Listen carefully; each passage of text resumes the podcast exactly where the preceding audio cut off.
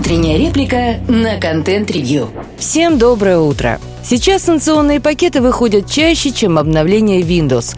Но приходится констатировать, что многие не желают хоть немного вникать в происходящее и продолжают тиражировать одни и те же комментарии.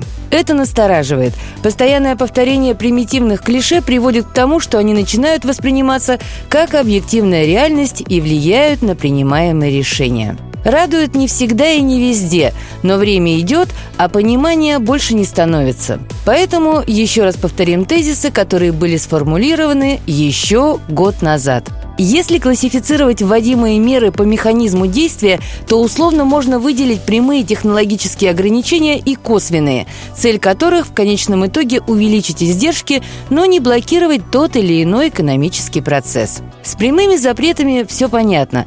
Тут задача блокировать или сделать бессмысленным доступ к некоторым технологиям и материалам. Администрируются они вполне традиционно. Надзор за производителями и логистикой, всевозможная маркировка, мониторинг, использование информаторов и далее по списку. Меры, направленные на увеличение издержек, устроены иначе. Они имеют менее четкие формулировки и механизм действия. И в этом смысле похожи на некоторые современные шедевры отечественного законотворчества. Можно было бы пошутить, что они схожи и по достигаемому эффекту, но, к сожалению, тут не всегда уж и велика доля шутки.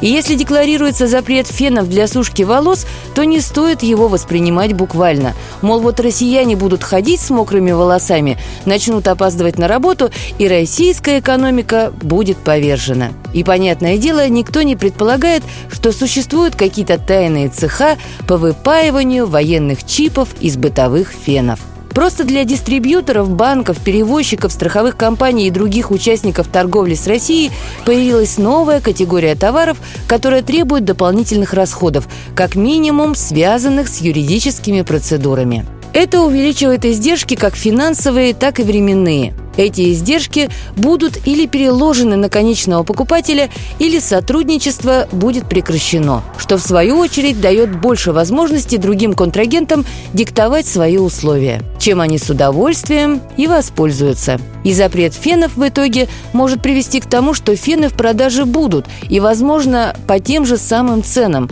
и подорожает что-то другое, к примеру, пылесосы.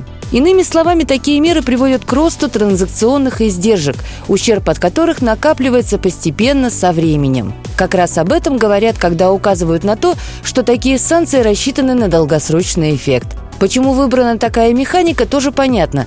Огромной и тяжелой бюрократической машине нужно много времени на реакцию. Чтобы процесс оставался управляемым, он не должен развиваться стремительно, а двигаться плавно от этапа к этапу.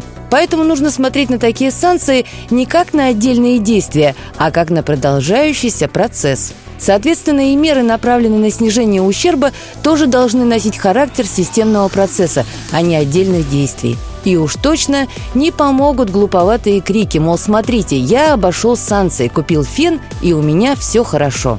Есть еще, конечно, популистские меры, откровенная глупость или действия лоббистов. Но, разумеется, мы-то уж точно не будем разбирать кейсы, когда санкции на самом деле не действуют или даже оказывают какое-то позитивное воздействие на нашу экономику. У нас и без того достаточно проблем, чтобы умножать их работой над чужими ошибками. Да и в целом сводить контрмеры к гневной риторике и вымученному злорадству было бы это тоже крайне непродуктивно.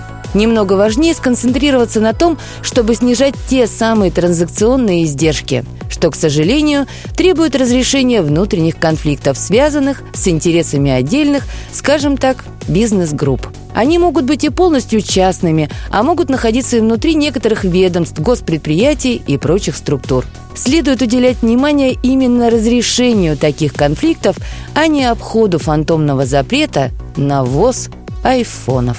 Слушайте наши подкасты на Яндекс Музыке, во ВКонтакте, Google и Apple подкастах. Всем хорошего дня. Пока-пока.